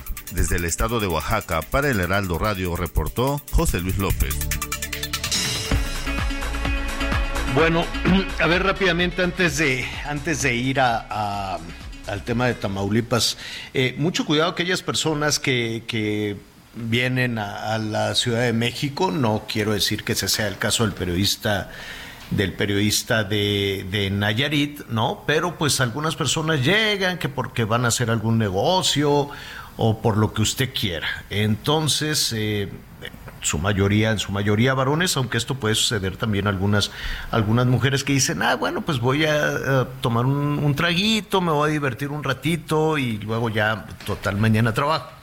Entonces, em, tengan mucho cuidado porque parece ser, Miguelón, que está regresando esta cosa de, de las goteras, ¿no? De estas mujeres que intoxican a los señores, los, ¿no? Se van de fiesta, conocen ahí a unas, algunas chicas y mire usted luego lo que pueda suceder, ¿no?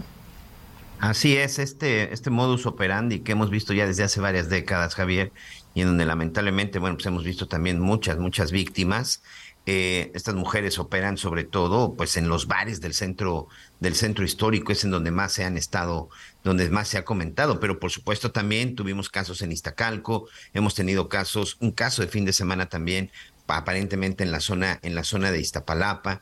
El hecho es de que estas mujeres utilizan sobre todo eh, pues unas gotas unas gotas este médicas principalmente oftalmológicas que combinadas con el alcohol, pues en ocasiones las usan para, para dormir, para prácticamente este, drogar, drogar a sus posibles víctimas. El problema es que en exceso o con alguien que tenga un problema de hipertensión o de diabetes, simple y sencillamente esto es mortal, Javier. Y, y lo utilizan pues para robarlos, los utilizan para quitarles todas sus pertenencias y en estos casos, pues en la mayoría, en la mayoría de las veces los dejan en algunos hoteles. Imagín y les quitan todo, ¿eh? todo, todo, señor, los dejan literal. alguien que llega a la Ciudad de México, les quitan cartera, tarjetas, teléfono celular, este, nada de que, oye, pues te dejo el reloj, y entonces pues muchas personas llegan a la Ciudad de México y luego ya no tienen forma de, de, avisarles a, a los parientes, a menos de que pues se aguanten la pena y le hablen a la esposa ahí desde el hotel, no, no, no sé. Oye, y que le digan, oye, esposa mía, querida de mi corazón, ¿has oído hablar de las goteras? No, no, no. Digo, eso ojalá se puede quedar en, eso, una vergüenza. En el mejor de los casos, una vergüenza, una el coraje que lo roben. Pero se puede llegar al caso extremo. Mm, sí, la muerte. Ah, de, el, fin de semana se está investigando ya la fiscalía. Vamos a, omitir por respeto el nombre de un colega pero este eso al parecer eso fue lo que pasó lo, que sucedió no lo encontraron en así es en, la, en la zona de en la zona de Ermita, en la alcaldía de Iztapalapa, este ya un periodista eh, retirado de 65 años y sí, pues ahorita es parte de la investigación porque aparece muerto precisamente en uno de los hoteles de este lugar, en el jacuzzi para ser exacto, señor. Sí, tremendo. ¿Qué novedades hay en Tamaulipas? Carlos Juárez, nuestro compañero corresponsal del Heraldo Radio. ¿Cómo estás, Carlos? Buenas tardes. Hola, ¿qué tal? Muy buenas tardes, feliz de saludarlos a ustedes y a todo su auditorio. Les comento que, bueno, pues la Secretaría de la Defensa Nacional ya de conocer que fueron desplegados 200 elementos del Ejército Mexicano y 100 más de la Guardia Nacional en el municipio de Matamoros. Lo anterior luego de los hechos de violencia del pasado viernes 3 de marzo, donde ese día eh, murió una joven mexicana de 33 años de edad y que también fueron secuestrados cuatro estadounidenses, de los cuales dos fueron localizados sin vida el día de ayer y dos más fueron rescatados por autoridades y trasladados a lo que viene siendo el Valle de Texas en un fuerte dispositivo de seguridad. El objetivo de este reforzamiento, dicen las autoridades, es velar y salvaguardar el bienestar de los ciudadanos, contribuyendo con los proyectos de garantizar la paz de esta zona del noreste de México que ha sido afectada por años de lucha de territorios entre grupos delictivos. El refuerzo personal se realiza atendiendo también el reclamo de la sociedad tamaulipeca y el objetivo es inhibir las actividades de la delincuencia organizada en Tamaulipas. Hay que señalar, Javier, que también se dio a conocer que se abrió una carpeta de investigación por la muerte de esta joven de 33 años de edad que fue víctima de una bala perdida durante el enfrentamiento entre civiles armados. Hay que señalar que esta mujer dejó huérfana a una adolescente en esta ciudad de Matamoros. También trascendió que desde el día de ayer ya se encuentran en el servicio médico forense dos cuerpos de los americanos que murieron luego de haber sido levantados por estos civiles armados pues, presuntamente integrantes del cártel del Golfo. El lugar se encuentra resguardado incluso por el ejército mexicano para evitar cualquier situación de riesgo en esta zona. Se prevé que las próximas horas sean liberados los cuerpos y entregados a las autoridades norteamericanas. Javier, es la información. Eh, gracias, estaremos ahí atentos a, lo que suceda, a lo que suceda en las próximas horas. Gracias, Carlos. Muy buenas tardes. Gracias, buenas tardes. el caso de esta eh, mujer que dejó huérfana pues a una eh, adolescente, no, no siento yo, Miguel, que no hubo ninguna movilización, ¿no? Es más, Nada, señor. ni siquiera fueron atendidos para una necropsia de ley, el forense, al parecer. Se tardaron, se tardaron en atenderla, este, la atención se la brindaron algunos ciudadanos que pasaban por el lugar eh, el hecho es de que incluso primero llegó una carroza de una agencia funeraria, imagínate Javier, o sea, una agencia funeraria fue la encargada de levantar el cuerpo porque en el caso del servicio médico forense de Matamoros, bueno, pues ni siquiera eso, ni siquiera eso realizaron las autoridades. Pues eh, veremos, ¿no? Veremos además qué información surge con las declaraciones que quiero suponer que harán también los sobrevivientes, ¿no? Que hará también esta, esta mujer, Lativa se llama, em, que afortunadamente no, no tuvo ninguna, ninguna lesión física, pero ya me imagino yo, pues la, las... Eh, emocionalmente, ¿no? El, el, haber sido secuestrados, el, el que no sabemos si estuvo ahí este con sus dos eh, eh, con las otras dos personas que murieron en la misma en la misma casa, en fin, muchas de estas declaraciones seguramente ya las están rindiendo ante las autoridades de los Estados Unidos y veremos también cuál es la respuesta que desde allá o la crónica macabra de todo esto que desde allá pueda surgir ante la, falta, ¿no? y sigo insistiendo en un hecho muy extraño, Javier, que no hayan declarado en México cuando fueron este, testigos y víctimas de un delito, no entiendo ahí sí que... No, no, declararon nada, vámonos. Entiendo, pero así no debe ser. Ninguna, entonces, ¿cómo vas a llevar a cabo una investigación en México si las víctimas eh, no declararon absolutamente nada y las entregaron de, de inmediato? O no querías necesariamente saber nada de lo que ahí sucedió, que eso también, que eso también puede ser. Bueno, estábamos hablando de que ya estamos con altas temperaturas, todavía le quedan unos días más al invierno, viene la primavera, pero la primavera es eh, siempre muy, muy calurosa, en ocasiones mucho más calurosa que el verano en la Ciudad de México y también llega con problemas de, incendios en las, en las zonas altas del Valle, del Valle de México. Em, de la megalópolis y además de los, de los incendios de pastizales, el terreno está seco, pues lo más grave de todo esto, el suministro de agua. Hay algunas alcaldías, hay algunas zonas del Estado de México, de la Ciudad de México, que históricamente han tenido esta estas eh, de, ausencia ¿no? de, de, abastecimiento de agua por muchísimas razones. Lo podemos revisar administraciones y administraciones en este en este tema de la del abastecimiento de agua. Roberto Capuano es asesor del sistema de aguas de la Ciudad de México y le agradecemos muchísimo esta conversación. ¿Cómo estás, Roberto? Buenas tardes. Javier, buenas tardes. Ana María, Miguel, buenas tardes a todos. Muchas gracias por darme este espacio al aire. Mm, eh, sé que tenemos una situación delicada para algunas alcaldías, eh, ya prácticamente en puerta con el abastecimiento de agua. Me gustaría, Javier, aclarar de entrada que eh, este no es un estiaje, no es una sequía normal. Lo que ayer anunció la jefa de gobierno es que estamos viviendo una sequía histórica en el centro del país. Esto se debe a que el almacenamiento de agua que tenemos en el sistema Cuchamala, que es el sistema de presas que está eh, en el Estado de México por Valle de Bravo, está en un nivel históricamente bajo. Hace más de 25 años no estaba tan bajo el nivel de eh, Cuchamala. Normalmente la ciudad consume agua de Cuchamala, eh, cuando llueve se vuelve a llenar, la consumimos, llueve, se vuelve a llenar. Y ya llevamos varios años en los que eso no pasa, es decir, no cae suficiente lluvia. Y por lo tanto, en este año que estamos entrando a la época de sequía, eh, hay poca agua.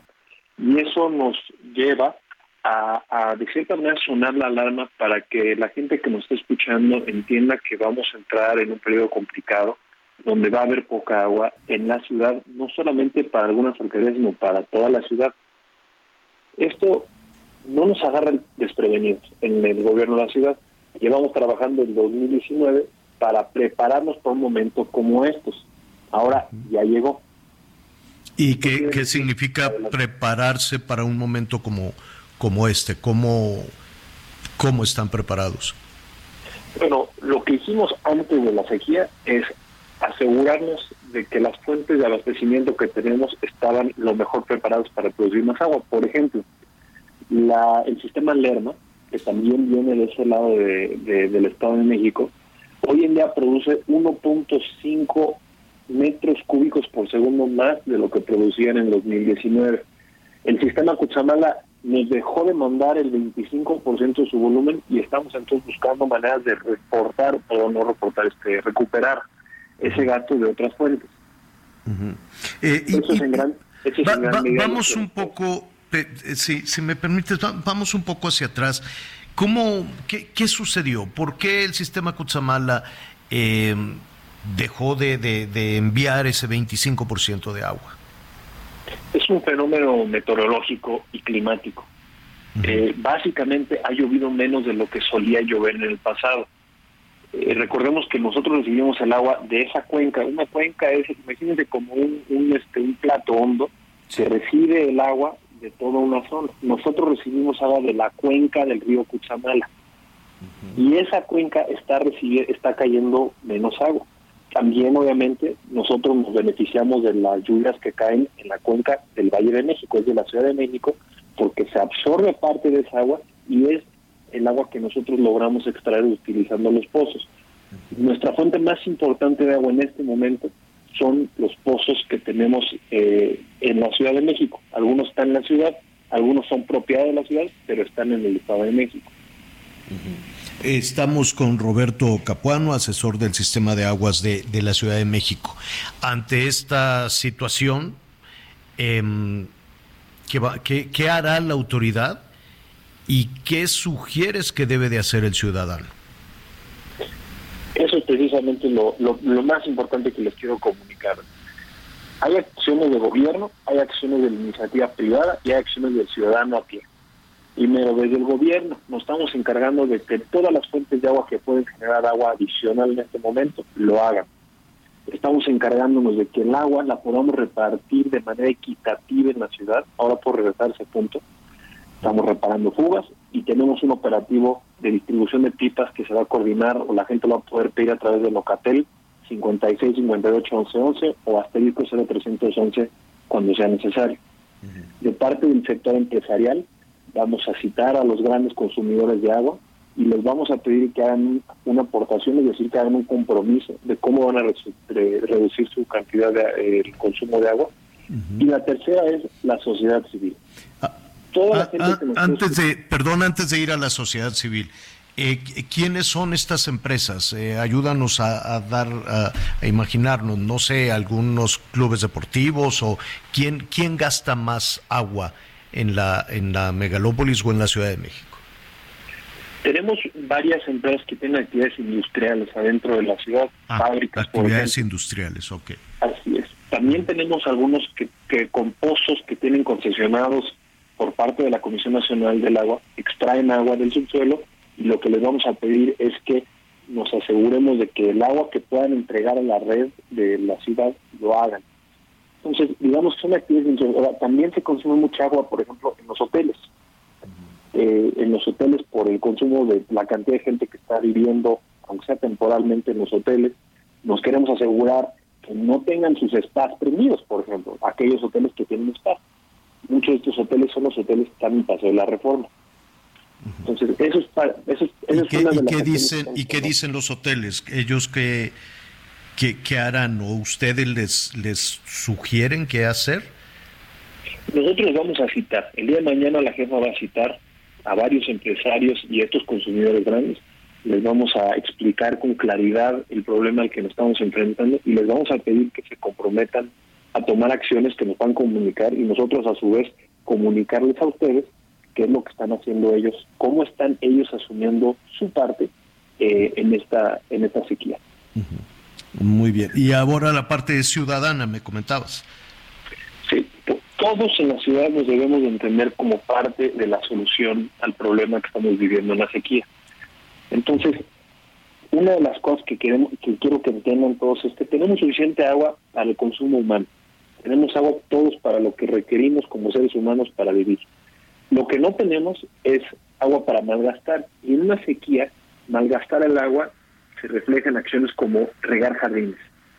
Y, esto es difícil de a veces comunicar porque, porque todos nos gustan nuestros jardines. Pero lo que sea consumo de agua que no sea para consumo humano, en este momento no es un buen uso del agua. No debemos de ninguna manera lavar nuestros vehículos con manguera y mucho menos hay gente que lo hace, riega, eh, barre la banqueta con la, banqueta con no, bueno, eso ya sería un, yo creo que, que, tendríamos un poquito de conciencia en ese, en ese sentido, aunque aunque en ocasiones no es así. aprovecho para preguntarte, ¿el consumo de agua es, es eh, me queda claro que no es parejo. ¿Cuál es la alcaldía que, consume más agua? No, no porque no le llegue, porque podríamos poner en último lugar a, a, Iztapalapa, ¿no? Pero hay, en, términos de conciencia, pues, y de, y de gasto de agua. La manera en la que se distribuye el agua, de hecho, uno de los puntos que te mencioné hace un momento es que vamos a distribuir el agua de manera equitativa. Esto quiere decir que el agua viene de la, a la ciudad del lado poniente, del lado de la ciudad que da hacia Toluca. Y las alcaldías que están del lado poniente naturalmente reciben más agua. Y esto no, es una decisión política, es simplemente porque la tubería llega primero a las alcaldías. Miguel Hidalgo, Álvaro Obregón, Coajimalpa. Entonces, cuando el agua va cruzando la ciudad del poniente al oriente, pues el agua se va consumiendo y ya que llega al oriente, en muchas ocasiones llega muy poco, no llega. En este momento ya tenemos este, colonias del oriente de la ciudad que no están recibiendo agua como debiesen.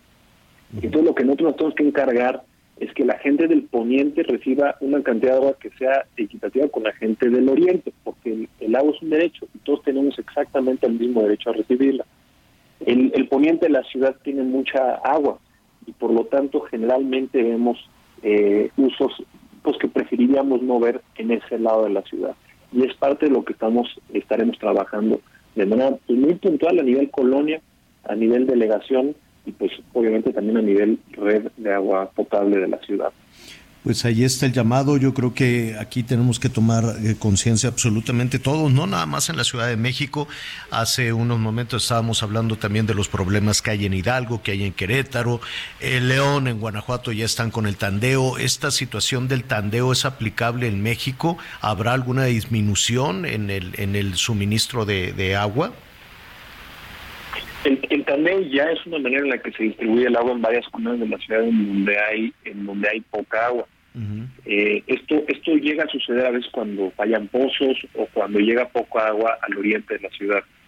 Lo que nosotros buscaremos es que si cambiamos el esquema operativo, lo tenemos que comunicar. Una, una parte importante de nuestra responsabilidad en el gobierno es comunicar activamente lo que estamos haciendo y lo que vamos a hacer. Entonces, ayer anunciamos que estamos entrando en esta fase complicada, pero no, no paramos ahí. Vamos a informar tan seguido como sea necesario. Si es necesario diario, pues diario lo haremos Pues aquí lo haremos, aquí, si no tienes inconveniente, Roberto, porque estás recibiendo muchísimas este, llamadas. Este es, eh, digamos que un primer acercamiento con ustedes, pero ojalá logremos mantener esta, esta vía de comunicación. Te preguntan cuándo, cuándo nos van a... No, no van a cortar el agua, eso es bueno aclarárselo a las personas que están hablando. No la van a cortar, pero sí puede disminuir el suministro, ¿así es? El suministro ya disminuyó ya desde, el sistema de agua ya estamos trabajando con menos agua de la que estábamos acostumbrados a trabajar en esta en estas épocas de sequía. Entonces el agua ya disminuyó y eso quiere decir que sí, en efecto, vamos a estar comunicando cuándo esto ya está pasando. Esto, ya está pasando. La, la pregunta directa, ¿nos quedaríamos sin agua en algún punto de la Ciudad de México en esta temporada? No, Estamos trabajando para que eso no suceda. Pero hacer ver, insisto mucho esto, la solución está con todos nosotros. Así no nos vamos a quedar sin agua para consumo humano, pero todos nosotros somos responsables de que eso suceda. No solamente es una responsabilidad del gobierno, sino también de todos los que vivimos en la ciudad, que somos los que consumimos el agua. Tienes toda la razón, Roberto. Roberto Capuano, eh, asesor del Sistema de Aguas de la Ciudad de México. ¿Qué te parece si mantenemos esta, esta comunicación?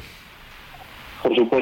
Gracias, gracias Roberto. Eh, ahí está, es una situación seria, es una situación eh, que estaremos viendo, ¿no? El llamado que se haga. Primero lo que tengan que, hacer las, las, las eh, autoridades, ya nos, ya nos adelantaban el llamado que se hará también a, a los negocios, hoteles, algunas fábricas, algunas industrias con el tema del cuidado del agua, cómo le van a hacer también en ese sentido. Y bueno, lo más serio, desde luego, cómo este, pues cambiar algunos de, de, nuestros hábitos en esta, en esta temporada de sequía. Em, ya nos vamos, Anita Lomelí, gracias. Gracias, Javier. Buenas tardes, Miguel. Bye. Gracias, Miguel Aquino. Muchas gracias y pendientes de las marchas, ya le estaremos informando, señor. Así es, yo soy Javier Alatorre, lo espero con todos los detalles a las diez y media en Hechos Azteca 1. Siga con nosotros en el Heraldo Radio por todas las compas marchando en reforma, por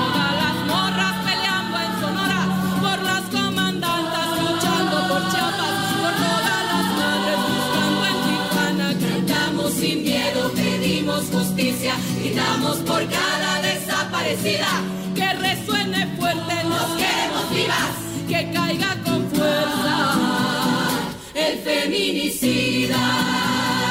Yo todo lo incendio, yo todo lo rompo. Si un día algún fulano te apaga los ojos, ya nada me calla, ya todo me sobra. Si tocan a una, respondemos todas. Gracias por acompañarnos en Las Noticias con Javier La Torre. Ahora sí ya estás muy bien informado.